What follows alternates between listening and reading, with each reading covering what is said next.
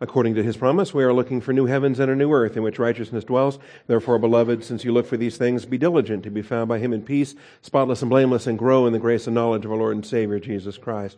Our growth comes through the scriptures. Join me, if you would, in the book of Philippians. We are in Philippians chapter 4 this morning. We are dealing with the uh, opening verses of this chapter and talking about two women that uh, were having trouble getting along, and Paul was urging them in fact, he admonished each one of them. I urge Euodia and I urge Syntyche. And then beyond the urging, he actually assigned a third person to help them. And uh, it's translated rather than given as a name, it's translated as true companion.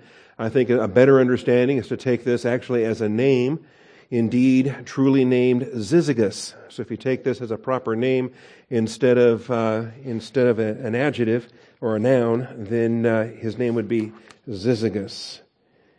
I'll put it up here on the slide if you want to know how to spell Syzygos.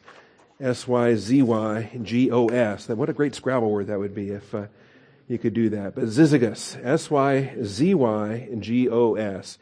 And, uh, and he's the one that's going to help. And as I said, previously, uh, if he's naming these two women, and uh, and they're the ones that are at fault, they're the ones that are disobedient to the word of God, that need to have a repentance, need to have a change of thinking, uh, then it makes no sense to leave the helper anonymous. Why why would his name not be mentioned if we're going to mention these two women's names? And so I agree with uh, with those uh, in the commentaries and others that believe that Syzygos is the truly named one that Paul calls upon to help here in this in this chapter. All right.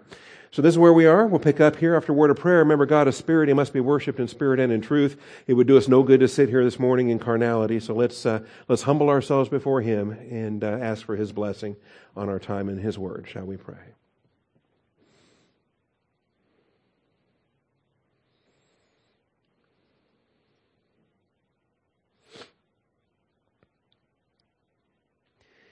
Most gracious Heavenly Father, we do thank you for this morning. And uh, once again, Father, the sun rose. It's a new day, and uh, your mercies are renewed. Great is thy faithfulness. Father, we call upon your faithfulness this morning in the teaching ministry of God the Holy Spirit. We thank you, Father, that in our church age, that each one of us is a believer priest, permanently indwelled by God the Holy Spirit. And we give you the praise and glory that this morning the Spirit of truth will be teaching us as we uh, open our eyes to your word. So, Father, bless our time. Teach us and equip us. We thank you and praise you in Jesus Christ's name. Amen. All right, and so moving past this slide, we're talking about Euodia and Syntyche. And really, if we have the, uh, the bad news about their uh, need to cooperate, and, and, clearly in verse 2 it's not good. It says, I urge Euodia and I urge Syntyche to live in harmony in the Lord, to think the same. It's a, a verb of thinking, and they need to have like-mindedness. They need to think the same, which is the, the Christ-like thinking from chapter 2. But to live in harmony means that they're presently not now doing that. That whatever it is that uh, that they have between each other and that's keeping them from having the like-minded thinking, uh, that has to stop. That has to stop. And now, if we were left, if this was the only description we had, then I think we'd be like. Um, Doubting Thomas, somebody else that I think has a bad rap. That uh, he gets mentioned in one chapter, in one incident where uh, he wants to poke his finger somewhere, and and then he's stuck with the label Doubting Thomas for the next two thousand years. And you know, we kind of would like to say, well, maybe there's a uh, you know there's some mitigating circumstances, or there's additional information that that can uh, play against that. And that's the case here with these two women. And when you look at verse three uh, Paul actually describes tremendous ministry that they had, that they were struggle sharers. They were fellow struggle sharers. And the idea of struggle is soon athleo, uh, where we get our, our, English word for athletics, uh, an athletic competition or an athletic struggle. And so they were fellow athletes, teammates, if you want to use that expression, but fellow strugglers in the gospel as we see here. Help these women who have shared my struggle in the cause of the gospel. And that's important that we recognize that we have to forget what lies behind and reach forward to what lies ahead. If we're going to be banking on past victories or, or past ministry, uh, these two women, um, you know, they had everything there. They had tremendous ministry with Paul, with Clement, with these others that are mentioned here. Clement and the rest of my fellow workers whose names are in the book of life. And so they've done a lot, and they uh, they could say they've laid up treasure in heaven, and they're they're uh, they're good to go. And, and Paul might be tempted to just let other things slide since they've got a track record in the past. No, not at all. That's worldly thinking. Whatever is in your past, great, glad it's there, but what are you doing now? Are you looking forward now? Are you reaching forward to what lies ahead now? And that becomes the imperative. And so they have to live in harmony, and uh, the, the current uh, issues have to stop. So, uh, I enjoy that very much. All right. Now, with this mention of the book of life, we get past Clement. We get to point H then as we study the book of life. This is Paul's only reference to the book of life. It's well stated throughout the Old Testament into the New Testament. We have many references to the book of life. And we looked at these on Wednesday. I want to look at them again here this morning to make sure we're solid on them. But the idea of the book of life that God himself is a writer. God himself communicates and God puts it in writing so that it's there on display so that you can check it out. Remember, it's noble minded to search the scriptures and see if these things are so. And God not only uh, is, uh, is absolutely true in all that he says, but he also puts himself under oaths. He puts himself under a vow. He puts things in writing so that they can be verified, they can be validated and checked out. And, uh, and I can appreciate that. And so, if you do a book of life study, as, as we're going to do here today, recognize it's coming from a, a, pretty broad spectrum of scripture, starting with the law, starting with Moses in uh, Exodus 32, going to the Psalms, in, uh, uh, in the writings of David, most of these are Davidic, in uh, Psalm 40, and we'll look at these Psalm 56, Psalm 69, Psalm 139. In fact, I want to say all of them are Davidic, but uh, don't quote me on that. We'll check it out here in a moment. And then Daniel, of course, and then Jesus quotes Daniel, and then, uh, of course, we have Daniel and Revelation that are so linked in, uh, in the issues there. And so this is Paul's only reference. It's not a big deal to Paul, but he does mention it here. And why does he mention it here? I think it's uh, significant here as yet another reminder, like he did in chapter 3, that our citizenship is in heaven. That by referencing the Lamb's Book of Life, by referencing uh, where our names are recorded, it's another reminder that no matter what names are listed in the Roman colony's civic registry, you want to boast about that all you want as far as your name being recorded in the civic registry of Rome and whatever your rank is. Senator, knight, free man, whatever your, uh, if you're just head count, if you're, at least if you're head count, you're still a citizen and you're still above a slave in the Roman pecking order. So, uh, no matter what names are listed in the Roman colony civic registry, the fact that our citizenship is in heaven, that our name is written down, is, uh, is a beautiful thing. And we all can rejoice in that. Don't rejoice that the demons are subject to you, but that your names are recorded in heaven. That's uh, our Savior's statement there in Luke 10 20. So let's take a look at these. If you're familiar with these or not, there's a lot of debate with respect to these. And so I'm going to give you my opinion this morning. And uh, you're free to accept it or reject it as you will, because it's just my opinion. And uh, I urge you, search the scriptures, see if these things are so. If you come to a different opinion, then there you go. I'd like to hear about it. And uh, we can be relaxed over different opinions. Exodus 32, though, we have our first reference here to, the, to this book. And I also think that intellectual honesty demands that you be relaxed about this in particular when different expressions are used, when different phrases are used, that there is legitimate open question, open debate, and that, uh, that faithful men can come down on different sides of, of these questions. Because not everybody would list every one of these verses as a Lamb's Book of Life reference. Okay? And we want to be clear on that. We want to be fair to what the text says. So in Exodus 32, uh, Moses is up on the mountain getting the, the tablets, and the people are down there having their idolatry as Aaron uh, builds the golden calf for him. I think we're, we're very familiar with this chapter. Moses comes down and has his temper tantrum and smashes the tablets. And then, uh, of course, he has to go back up and make two more, all right? Always a price to pay for the temper tantrum. But now it's curious to me when we get to the intercessory prayer here so, um, I guess picking up here on verse 30. On the next day, Moses said to the people, You yourselves have committed a great sin, and now I'm going up to the Lord. Perhaps I can make atonement for your sin. And we have a remarkable role that Moses plays here where he is willing to be the intercessor. He's willing to make atonement and is going to make the attempt to make atonement because they're clearly guilty. So Moses returned to the Lord and said, Alas, this people has committed a great sin and they have made a God of gold for themselves. And, and this is just such a, a beautiful story for what it, reflects and what it might have reflected under other circumstances, um, particularly with Adam and Eve. What might Adam have done had he not eaten the fruit? What might Adam have done if he had decided to become an, an intercessor? If he could have uh, redeemed or atoned for Eve's transgression? Uh, well, we don't know because he didn't. But here's Moses now, who desires to be the substitute, who desires to be the the one making atonement. See, and look how he phrases this. And so he's confessing the sin. This is intercessory confession. Moses didn't take part in the idolatry, the people did. But he is naming this sin. He is the one that's confessing this sin. So he says, But now, if you will, forgive their sin. And if not, please blot me out from your book, which you have written. Blot me out from your book, which you have written. So this is the offer. And he is, he's offering himself in their place. See? And it's curious to me how this is expressed. So, in any event, my conclusion, my opinion, this book which you have written is the Lamb's Book of Life. This is the book that, uh, that for a name to be blotted out of it means that you are not going to go to heaven when you die, that you're going to, you're going to spend eternity in the lake of fire.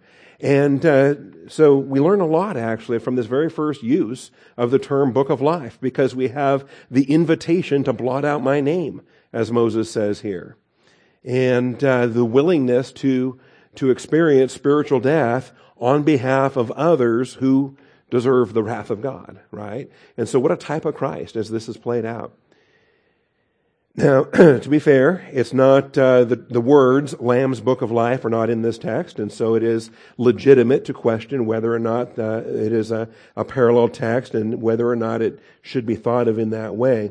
But it is a single book, and it is in heaven, and it is a book that God Himself has written, and uh, and it does reference the expression of blotting out, which we will see elsewhere connected to the book of life.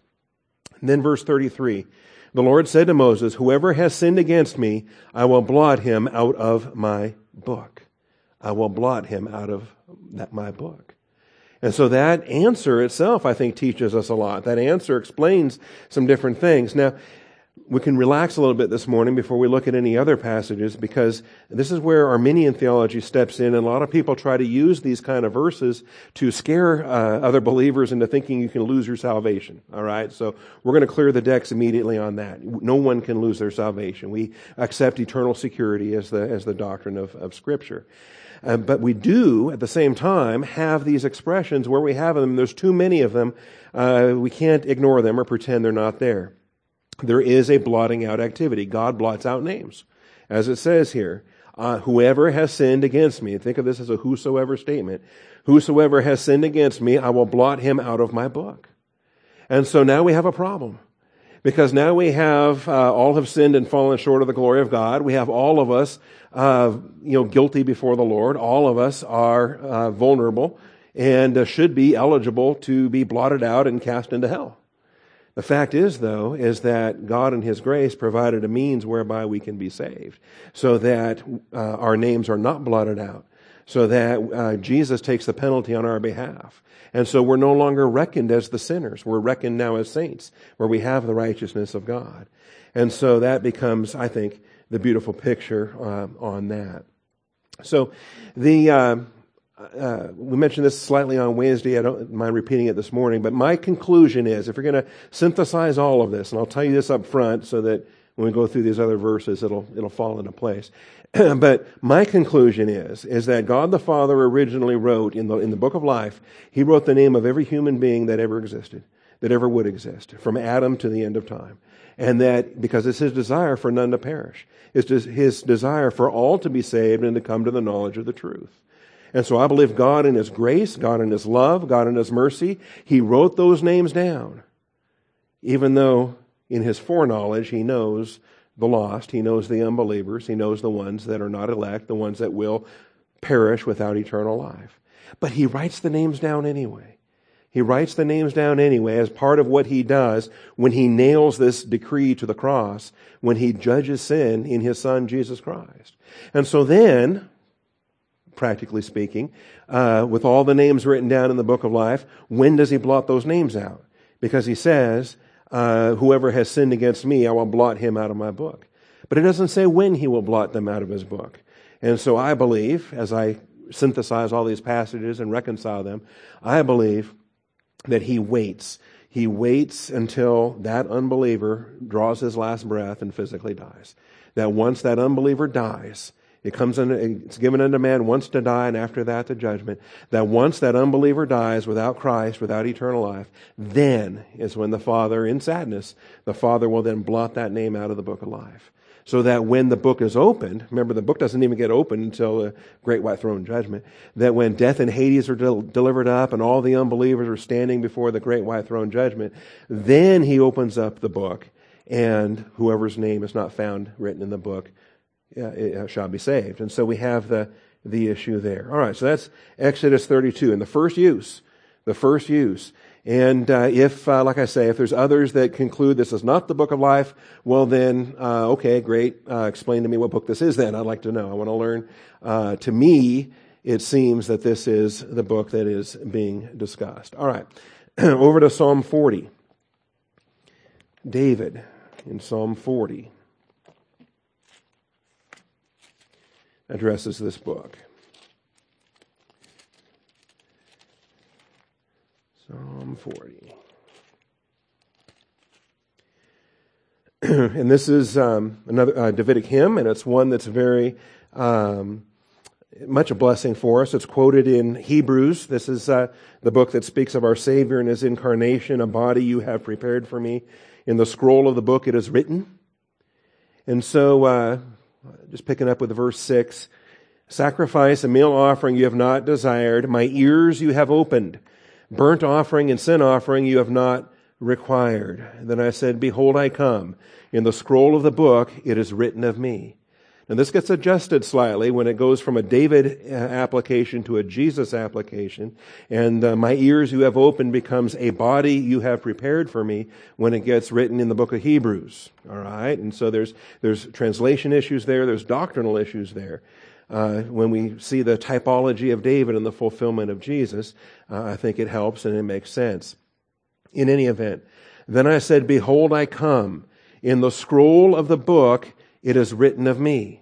Now, again, what book is this? What scroll is this? What is this talking about? Because this is something that God has written. This is something that God has designed. So he has a book. And in the book of life, those, if your name is blotted out, then you're not, uh, you're not going to spend eternity with him. But if your name is not blotted out, how can that be? Because we're all sinners. So how is there any name written in that book? Well, the book goes on to describe that a substitute is going to come and do the will of God.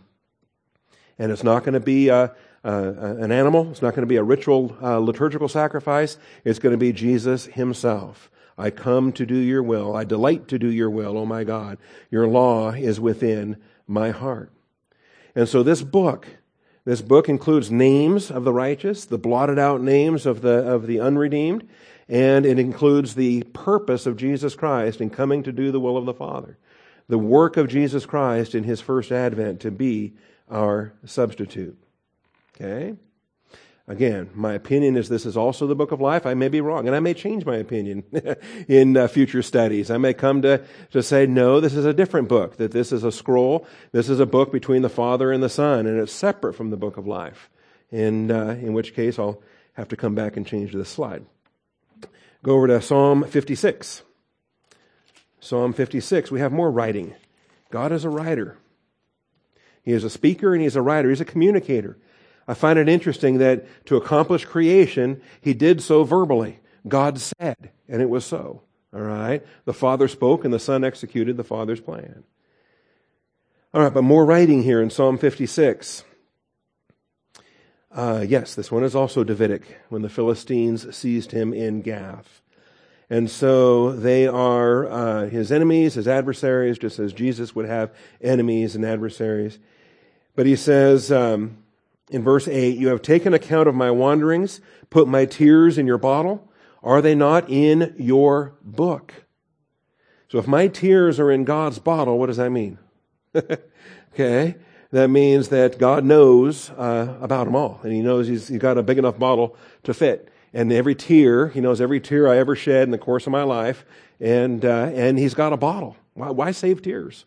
Okay, why look at tears? Why Why is he a God that even cares over my circumstances? But you have taken account of my wanderings. You put my tears in your bottle. Are they not in your book? Again, God has a book. And, uh, you know, we, seems to me in the context here that that book is in heaven, that that book is something that God himself has written. If it's something else, we don't know it. If it's something else, uh, you know, I'd be open to, to learning what it might be. But I accept that this is the Lamb's Book of Life. That not only includes my name, not only includes uh, the, the length of my days, includes my sufferings, my tears. Uh, all of this is in His book. A full, uh, a full log on, on me. How, uh, how amazing is that? Psalm 69. Psalm 69. And so many of these, I could get lost in any one of them because you can go through and see the Davidic history and then see the, the uh, prophetic fulfillment in Christ. Psalm 69 in particular is filled with them in, uh, in different things. Again, it's a psalm of David. Uh, there are those that are uh, seeking his death. Uh, it says in verse 8, I've become estranged from my brothers and an alien to my mother's sons. This is true of David, it's true of Jesus. Zeal for your house has consumed me. Uh, David is writing this, but Jesus quotes this as he's, uh, or his disciples remember this as, as Jesus uh, cleanses the temple. Um, and verse 16 Answer me, O Lord, for your loving kindness is good according to the greatness of your compassion. Turn to me. He's, he's going to be clinging to Jesus or clinging to the Father even throughout the cross and all the, uh, the things on the cross. Uh, down to verse 20. Reproach has broken my heart. I am so sick, and I looked for sympathy, but there was none, and for comforters, but I found none. He's abandoned by everybody. Even Peter, who said, Oh no, I'll never do that, or over my dead body, or that'll never happen to you. He's abandoned by everybody, and he has to be abandoned by everybody, because the prophecy said he would be abandoned by everybody. Uh, when Peter and the other disciples decide they're going to thwart prophecy to try to save Jesus from something, what are they really trying to do? How can they thwart prophecy? And so uh, they will abandon him. I looked for comforters, and there were none. He takes three of them in the garden to pray, and they kept falling asleep. So, so much for the comfort that, uh, that uh, he might otherwise have on that night before.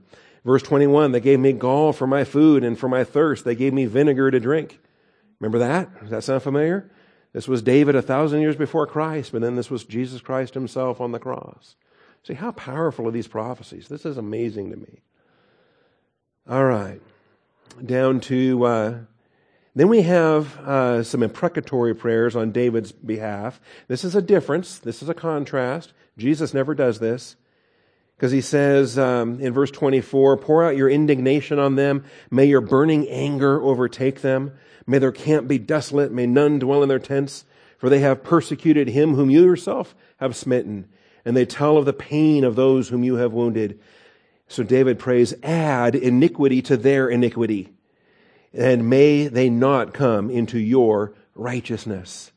So that's a, that's an imprecatory prayer. And David has a number of those. We are never commanded to pray those, all right? Not in the age of grace. And Jesus never prayed this. Jesus never prayed this. He hung on the cross and he said, Father, forgive them. He said, forgive them for they know not what they do. David would not allow himself. He, quoted Psalm 22 uh, while he was on the cross, but he would not quote this, and he would not uh, pray the imprecatory prayer upon his enemies.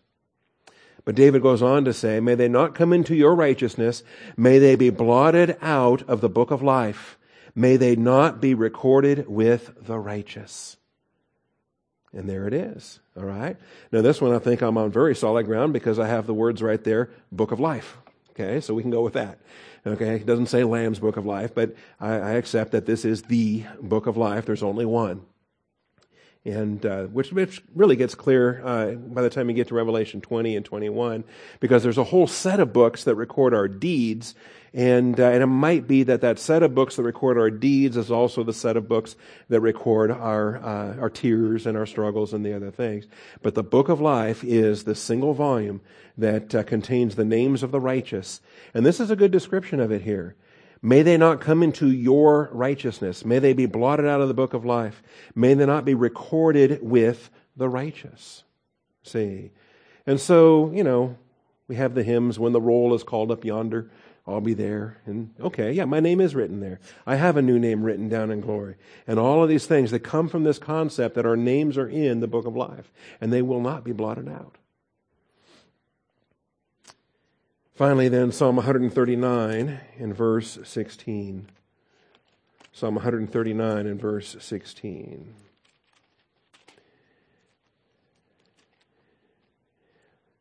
It is another Davidic psalm, so how about that? Four for four. Okay. David wrote all of these psalms. And uh, in talking about the book of life, and this is a great book, a uh, great chapter. Psalm 139, you can teach the omniscience of God, you can teach the omnipresence of God, the different components of this chapter. Uh, but when you get down to verse 16 and talking about, uh, in fact, this comes up in some pro life arguments about life in the womb and, and birth at uh, the formation here, as it says in verse 13 You formed my inward parts, you wove me in my mother's womb. I will give thanks to you, for I am fearfully and wonderfully made. Wonderful are your works. My soul knows it very well. My frame was not hidden from you when I was made in secret and skillfully wrought in the depths of the earth. Now, that bothers some people, but I love it. I think it's marvelous that when God was putting the, the, the dust together to make Adam, He was making all of us. That God, in His wisdom, because we were all in Adam, and He took that dirt and He formed Adam, He formed all of us and uh, the beauty of it there. All right, verse 16. Your eyes have seen my unformed substance, and in your book, in your book. So again, is this the Lamb's Book of Life? I accept that it is. I may change my opinion later, but as of now, uh, this is a single book. It's never spoken of in the plural, never spoken of as books plural, but book singular here in uh, Exodus and in the Psalms. It's a singular book. Uh, in your book were all written the days that were ordained for me, when as yet there was not one of them. So we have X number of days, and God appoints this, and God ordains this. In fact, I believe God records this with contingencies. That God uh, records the X number of days that you're going to live upon this earth, but then He also puts in writers in His own record uh, reckoning, because if we honor our father and mother, what's the promise there? We will live long upon this earth. There can be an extension that's granted. And then also there can be a diminishing that's granted in terms of divine judgment. God can take a believer home through sin unto death. And I believe that in when God reckons the names, the days that were ordained for me, that's not just a single variable, single number. I believe that it's a, I call it the XYZ number of days. The, the, the X number, the extended Y number, or the shortened Z number uh, in, uh, in the foreknowledge of God. All right. When as yet there was not one of them. But it's written in God's book. So God has books, and there or a book, a, a singular book that's highlighted repeatedly throughout the, uh, the Old Testament, from Exodus to Psalms, four different Psalms. And then finally Daniel, Daniel 12 1.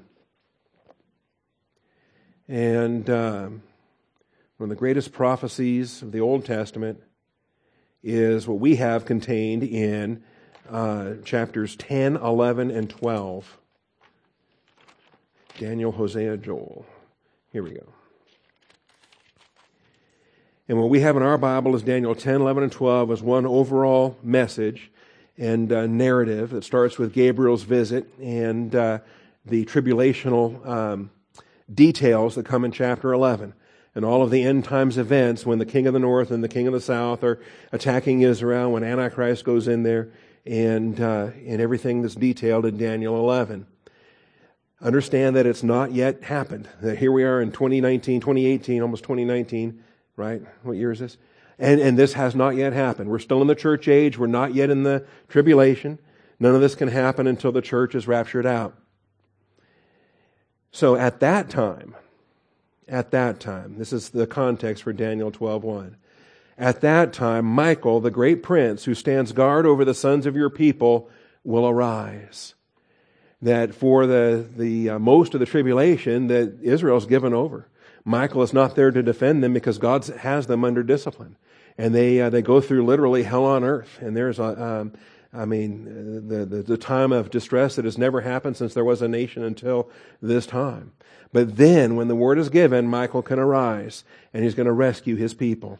And there will be a time of distress. I just said that. Verse 1. A time of distress such as never occurred since there was a nation until that time. Unique in human history. And at that time, your people, Remember, Daniel was a Jew. This is a prophecy of the preservation of the Jewish people. Your people, everyone who is found written in the book, will be saved or rescued. All right? So there's the book of life right there in verse 1.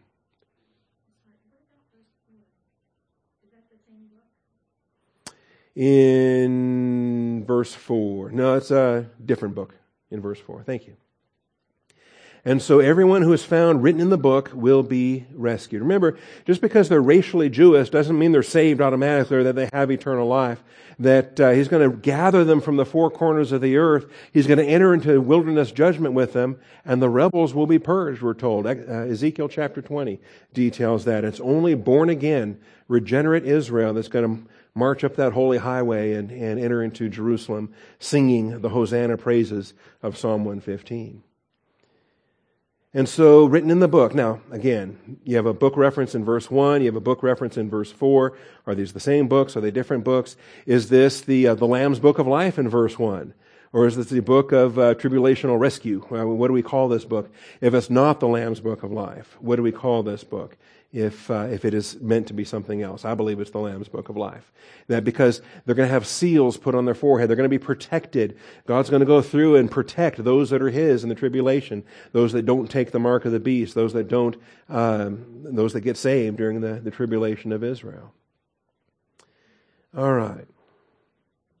So those are the Old Testament references. Jesus speaks about it in Luke 10 when the uh, 70 come back rejoicing that they can cast out demons and they seem to have other uh, divine power to do different things.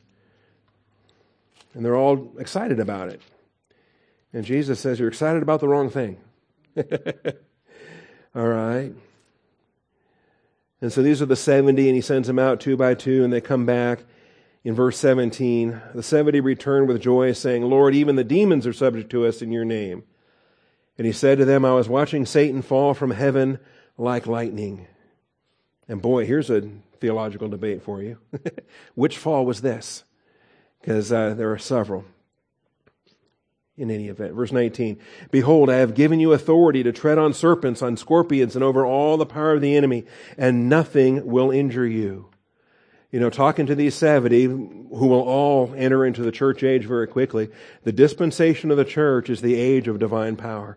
We are the stewardship that's given the armor of God. We are the stewardship that struggle not with flesh and blood, but with rulers and authorities and the principalities and powers. The body of Christ is the heavenly people that has the authority to engage in this, uh, in this realm. Nevertheless, do not rejoice in this, that the spirits are subject to you, but rejoice that your names are recorded in heaven. Your names are recorded in heaven. So this too, I think, is a marvelous reference to the Lamb's Book of Life. It doesn't have the word Book of Life. It doesn't have the word Lamb, but I accept it as being an equivalent expression. Your names are recorded in heaven. And uh, where else would they be recorded besides the Lamb's Book of Life? And so that's something to rejoice over. Hebrews 12:23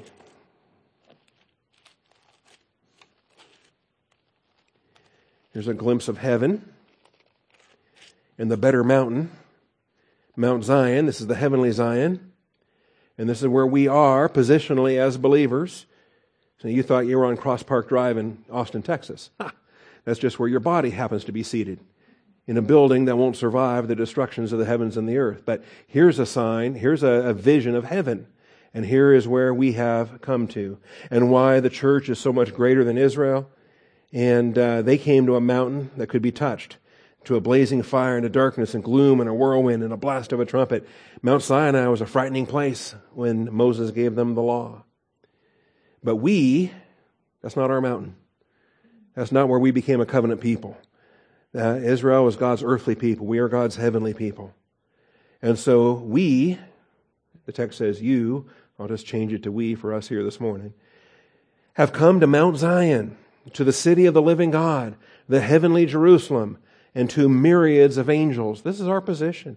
Jesus is seated at the right hand of God, and we are seated in Christ at the right hand of God. This is where we are in Christ. To the city of the living God, the heavenly Jerusalem, the myriad of angels, to the general assembly and church of the firstborn who are enrolled. And that's the term that I'm linking with uh, the book of life. Enrolled in heaven. When the name, when the roll is called up yonder, right? I'll be there. That's the, that's the issue. And we are enrolled. You gotta love it. And to uh, God, the judge of all, and to the spirits of the righteous made perfect. Next hour in Hebrews, we're going to talk about perfection and why Jesus, even though he was perfect, had to be perfected, and why we, very imperfect that we are, we get perfected also in our priesthood in Christ. And uh, the spirits of the righteous made perfect is, uh, is a beautiful description. And to Jesus, the mediator of a new covenant, to the sprinkled blood, which speaks better than the blood of Abel. So the Lamb's book of life. Finally, then, the remaining references are all from the book of Revelation, including the promise to uh, not blot out the names, Revelation 3 5.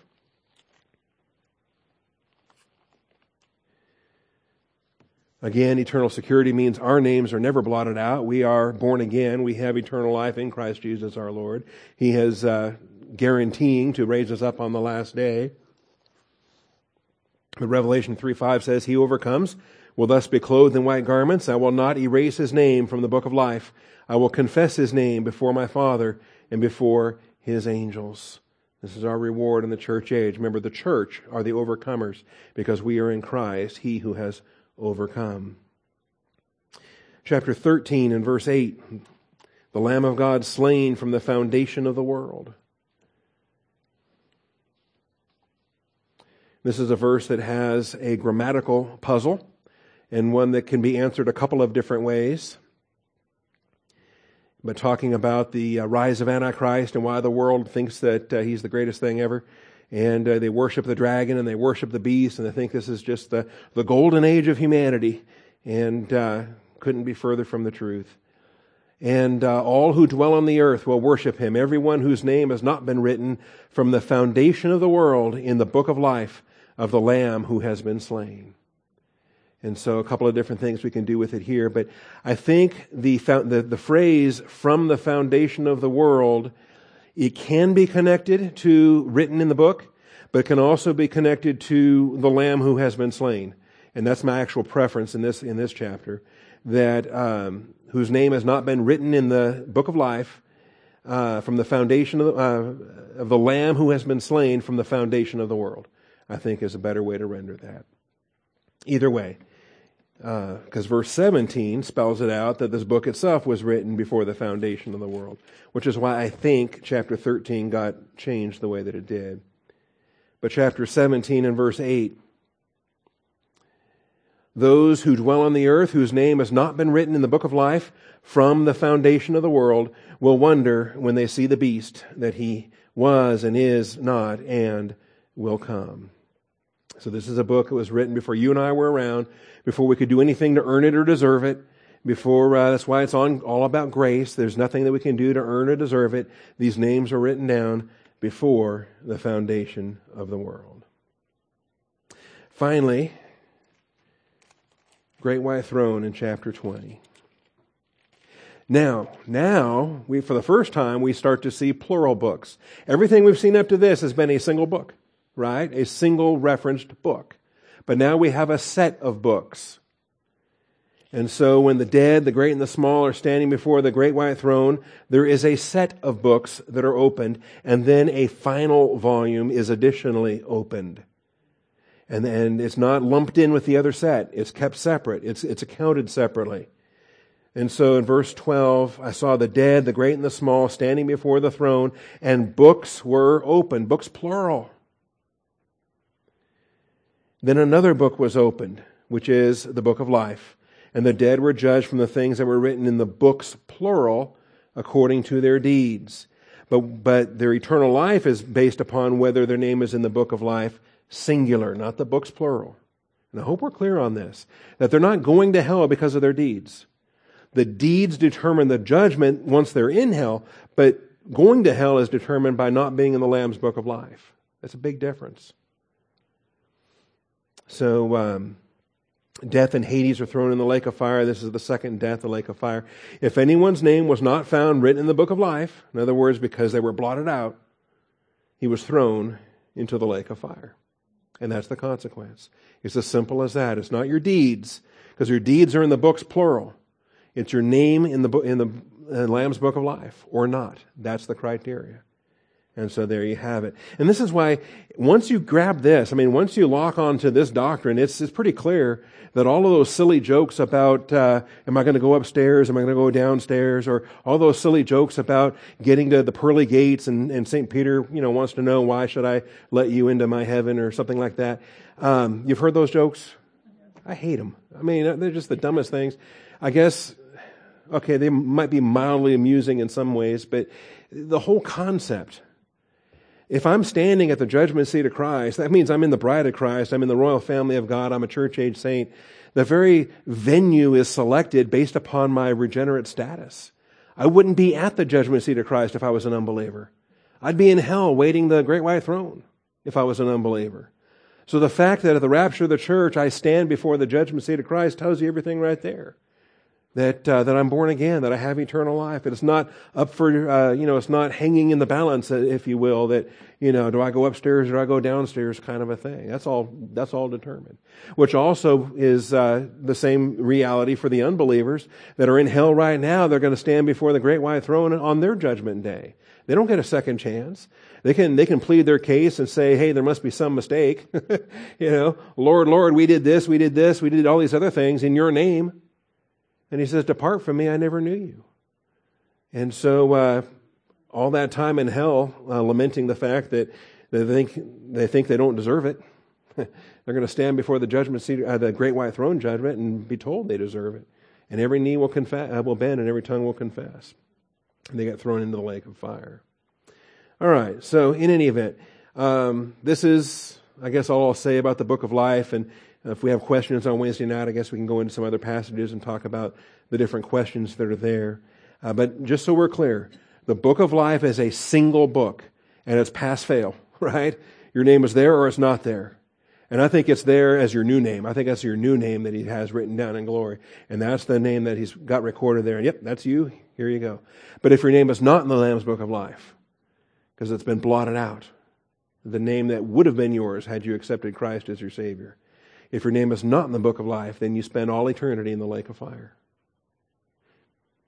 All right. As simple as that. Not confusing it with the plural books that record our deeds, that record the, uh, the things that we are judged, that they, the unbelievers, are judged for. All right. Well, then, we're ready to move on to the seven imperatives. Let's get back to Philippians chapter 4. And we have seven imperatives providing a practical how to recipe for standing firm in the Lord. He had told the uh, beloved and longed for brethren, the joy and crown kindred, he had told to stand firm in the Lord, my beloved. That was the, the chapter heading in verse 1. In this way, stand firm in the Lord, my beloved. And just like uh, with Euodia and Syntyche, he gives uh, an expectation, then there's some help along the way in terms of Syzygos that's going to help him out. So too with us in the imperative to stand firm in the Lord, we have a process. We have a, a recipe, if you will. These are the ingredients for standing firm. And uh, if you can uh, fulfill uh, the expectations of verses 4 through 9 in your prayer life, in your meditations, in your attitude, if uh, you fulfill the imperatives of 4 through 9, there's no question you are fulfilling the expectation of verse 1. The believers who live out 4 through 9 are standing firm in the Lord, as verse 1 calls us to do. So, seven imperatives provide a practical how to recipe for standing firm in the Lord. And it starts with rejoice. In fact, step one and step two are both rejoice. The first two imperatives are rejoice and rejoice some more. All right? And I love that. I love the fact that Paul gives it and he gives it over and over again. He has no problem repeating it. Rejoice and rejoice again. This is verse uh, 4 of Philippians 4. Rejoice in the Lord always. Again, I will say rejoice. This imperative was previously issued, and Paul has no problem repeating it. In fact, over and over and over again, chairo and, and uh, uh, is, is used here, the verb and the noun both throughout this epistle. Philippians 3:1 Finally my brethren rejoice in the Lord to write the same things again is no trouble to me and it is a safeguard for you. What's the benefit in writing it out over and over and over again? When the teacher makes you stand in front of class and write, I will not talk in class, I will not talk in class, I will not talk in class. Is there a benefit to that? Is there a value in that? If it gets written down over and over again, does it stick? Do you think about it? All right. I'm not going to make a confession here this morning. But ask me during the fellowship time. All right. So rejoice always. To write the same thing again is no trouble to me, and it is a safeguard to you. This is why repetition is a beautiful thing. It's why God designed His Word this way. It's why He gave us 66 books and not just one book, because He He reinforces things with the later things written to reinforce the earlier things, and it's uh, it's a beautiful thing. 1 Thessalonians 5, 16 through 18, of course. Rejoice always, pray without ceasing, and everything give thanks, for this is the will of God for you in Christ Jesus. It's a single this, it's a single will of God for you, but in, in, it encompasses the rejoice always, pray without ceasing, and everything give thanks. So we rejoice. By the way, you understand that rejoice is a, uh, is, the, is a synonym for praise. Rejoice is a synonym for thanksgiving, that they're all interconnected. That rejoicing is not just, you know, throw a party and, and gratify yourself. Uh, rejoice is, uh, is praise the Lord give praise to God because it's a response to the grace of God. And uh, same thing with Thanksgiving. It's a response to the grace of God. If you take grace out of Thanksgiving, it's not Thanksgiving. It's not, uh, by definition, it's not Thanksgiving. Because where, you know, where's the Eucharistia if there's no charis? Uh, you have to have charis or you don't have Eucharistia. You don't have Thanksgiving without grace. And really, thankfulness. This is why I don't think, how does an atheist have any thankfulness? Who does he thank? Yeah, there's no God to thank. You just thank your lucky stars. You thank the accident of, of Big Bang. You thank the, the, the coincidence of, of whatever. What do you, there's nothing to be thankful for unless there is a giver who has provided you all things. And uh, that's where true thankfulness can come about. So uh, rejoice in the Lord always. And again, this is not problem free rejoicing, but testimony to God's grace and resounding to Christ's glory rejoicing. This is not problem free rejoicing. We don't have an excuse to say, well, right now I'm going through testing, so when that's over and I see the answer, then I'll rejoice. That's not the option. Rejoice now. You know, you're, you're waiting for your testing to be over so you can rejoice. That's the wrong attitude. Rejoice now. Rejoice without ceasing. How do you think you're going to endure this testing? Because if you stop rejoicing now, you'll never reach the ekbasis. How, you, how do you expect to have the victory here for Jesus Christ when you're not rejoicing now? So, this is not problem free rejoicing, but testimony to God's grace and the resounding to Christ's glory. I would put forth that you can rejoice more when you're under testing because grace is sufficient. More when you're under testing. Paul wanted that thorn in the flesh gone. He begged for it three times. And what did, what did the Lord say? My grace is sufficient for you so you can rejoice more when the grace is abundant. Matthew 5:12, James 1 2, 1 Peter 1, also uh, verses 6 through 8, also 1 Peter 4 13. It is not problem free rejoicing. See, that's the, that's the wrong idea. That's the idea of the world. That's the idea of the unbeliever that, hey, uh, you know, things are great. I don't have too many problems right now. And the ones I have are kind of small. I can handle them. No, things are great. And so, yeah, let's, let's throw a party. Let's rejoice. Things are good. Wait a minute. Not how the Bible defines it. We're not slaves to our circumstances. Matthew chapter 5 and verse 12. You realize what a roller coaster that is? And you probably do. I mean, we've all been there. We've all been there when you don't think with divine viewpoint, all you can do is just roll with the, with the circumstances. And it's a roller coaster. It's up and down and, and uh, never stops, and you think it's, it's terrible. But if, uh, if you allow the, the happenstance to determine your happiness, you know, just think about it. If, if, if you are only happy based upon what happens, that's, uh, yeah, that's not good. And I think maybe that's, I don't know why, why the English language is what it is. We're kind of a mongrel language anyway, but we end up blending some Latin and Greek together with some Germanic and other languages, and we just kind of end up with this hodgepodge. That's why we have both thanks and gratitude from different, different origins. But the idea of happiness coming from what happens, that's, that's, that's slavery, right? right? That, man, just a victim of what happens because we can't control what happens, but we're ordered to rejoice. So why would we gauge our happiness or our unhappiness based upon the good things that happen or the bad things that happen? We should be responding to the grace of God with thanksgiving and rejoicing in all circumstances. And so Matthew 5:12 when you have all of these happy are happy are happy are I know it says blessed are blessed are blessed are but we can change that. Happy are happy are happy are makarios as a as an adjective of happiness. Happy are the poor in spirit. Happy are those who mourn. well, wait a minute. That seems to be an oxymoron. I thought you said they were mourning. Now you say they're happy. Yes, happy are those who mourn, for they shall be comforted. Happy are the gentle, they shall inherit the earth. Happy are those who hunger and thirst, they shall be satisfied. Happy are the merciful, they shall receive mercy. Happy are the pure in heart, for they shall see God. Happy are the peacemakers, they shall be called sons of God. Happy are those, now notice, is this problem free? No. Happy are those who have been persecuted for the sake of righteousness, for theirs is the kingdom of heaven. So be happy about the persecution. See, none of these say rejoice in the, in the trials, they say rejoice in the Lord. And then it switches. All of these are in the third person those guys, those guys, those guys, until you get to verse 11. And then it's you guys. It switches to you. It's a, it's a very uh, traumatic shift here from verse 10 to verse 11. Blessed are you when people insult you and persecute you and falsely say all kinds of evil against you because of me. Okay? So now it gets personal. Jesus is speaking to his disciples now in the second person.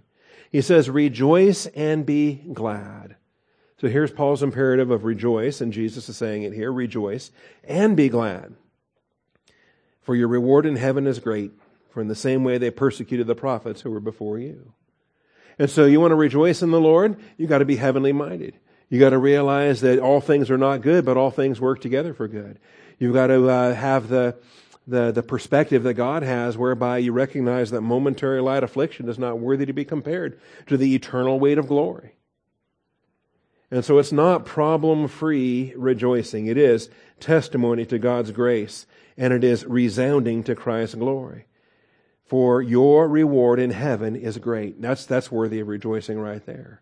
Because I, I don't know about you, I want more than pocket change when I want to cast my crowns at Jesus' feet.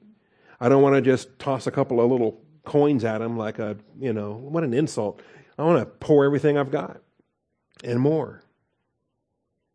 James 1 2, consider it all joy, brethren, when you encounter various trials. I think we know this one.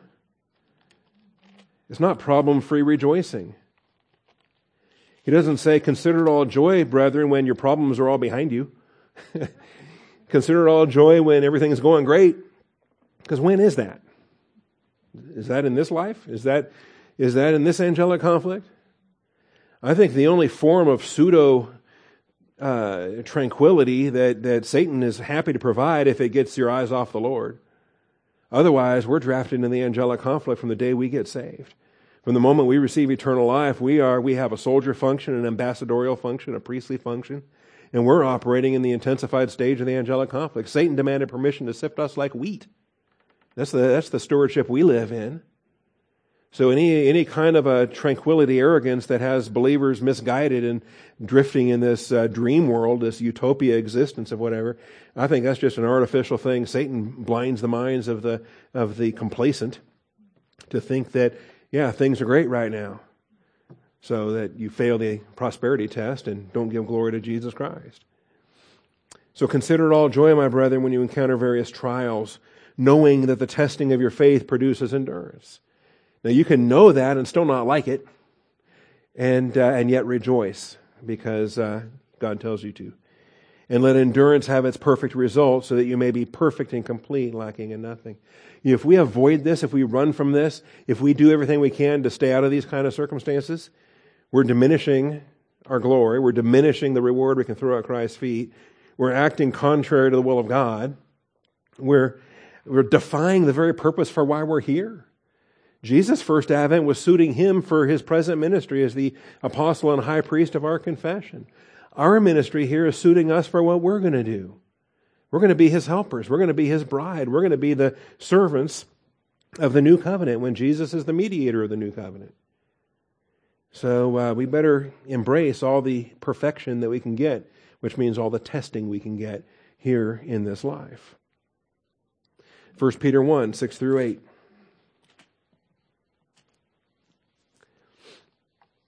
And all these great things that we have in Christ, marvelous things that we have in Christ.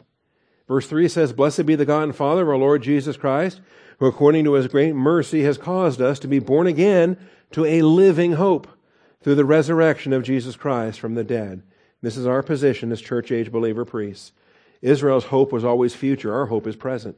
Our hope is now. We, we live in this living hope, this present reality of our blessings in Christ. To obtain an inheritance imperishable, undefiled, will not fade away, reserved in heaven for you, protected by the power of God through faith for a salvation ready to be revealed in the last time. And so here we are. We're, we're born, we're saved, we're secure, we're waiting for the ultimate salvation when we're face to face with Jesus Christ. What a great thing. Can we end the chapter now? Verse 6 In this you greatly rejoice, even though now, for a little while, if necessary, and guess what? It is necessary, right? You have been distressed by various trials. So in the meantime, while we're, we're not just doing nothing, we're not just saved and waiting to go to heaven when we die. There's, there's a whole lot of work to be done between now and then, including these various trials, which are necessary, so that the proof of your faith, the demonstration of your faith, the exhibition of it, we grow in that endurance, being more precious than gold which is perishable, even though tested by fire, may be found to result in praise and glory and honor at the revelation of Jesus Christ. The tested believers are the glorified believers, the rewarded believers. Though you have not seen him, you love him. Though you do not see him now, but believe in him, you greatly rejoice with joy inexpressible and full of glory. This is our present walk. What a, what a, what a design. You know, and how uh, infantile, how childish to think that, uh, you know, just like a little kid, you know, make my problems go away. I don't like this. Make it stop. No, that's not how God operates. He, we grow the way Christ grew. He learned obedience through the things that he suffered. We likewise. Over to chapter 4. I'm out of time. But 413. Verse 12 says, Why are you shocked? Do not be surprised at the fiery ordeal among you. You know, you're looking around thinking, what's wrong with me? No, nothing wrong. Everything's right. If angelic conflict is ramped up, then you're, you're doing what you should be doing. So don't be surprised at the fiery ordeal among you which comes upon you for your testing, as though some strange thing were happening to you. But to the degree that you share the sufferings of Christ, keep on rejoicing, so that also at the revelation of his glory you may rejoice with exultation. There's a proportion there, there's a ratio. Heaven is not equal. There will be greatly rewarded believers and less rewarded believers, and unrewarded believers that threw it all away losers at the judgment seat of Christ that have their resurrection body and nothing else. They're saved yet so as through fire, but they have no gold, silver, and precious stone divine good production. It's all wood, hay, and stubble. And so, to the degree that you share, you want, a fellow, you want the fellowship of his sufferings? This is what it's about in the sufferings of Christ. All right. So, rejoice always. Again, I will say rejoice. The third imperative is a passive imperative, and we'll come back to this on Wednesday. It's a passive imperative. How do you obey a passive imperative? I understand an active imperative, you got to do something. But a passive imperative, you got to let something happen. Let, let something happen. And uh, I say, well, that's easy. Just let it happen. Not, not as easy as you might think. Because there's a lot of things you're told to let happen, and they're not maybe the most pleasant things to let happen. But God tells you to let it happen. All right. Thank you, Father, for this day. Thank you for your truth. Father, thank you for the living and abiding Word of God. It's hard to imagine it was written so long ago, Father, because it is so applicable to right here, right now, the very testing that uh, this congregation is going through. And so I thank you that you bring these blessings to our focus, that we might learn them, that we might live them, that, Father, uh, by faith we can uh, express every one of these doctrinal concepts in a way that glorifies your Son. So uh, open our eyes to see these things, work in us to rejoice, Father uh, to rejoice in the Lord. I thank you, Father, in Jesus Christ's name. Amen.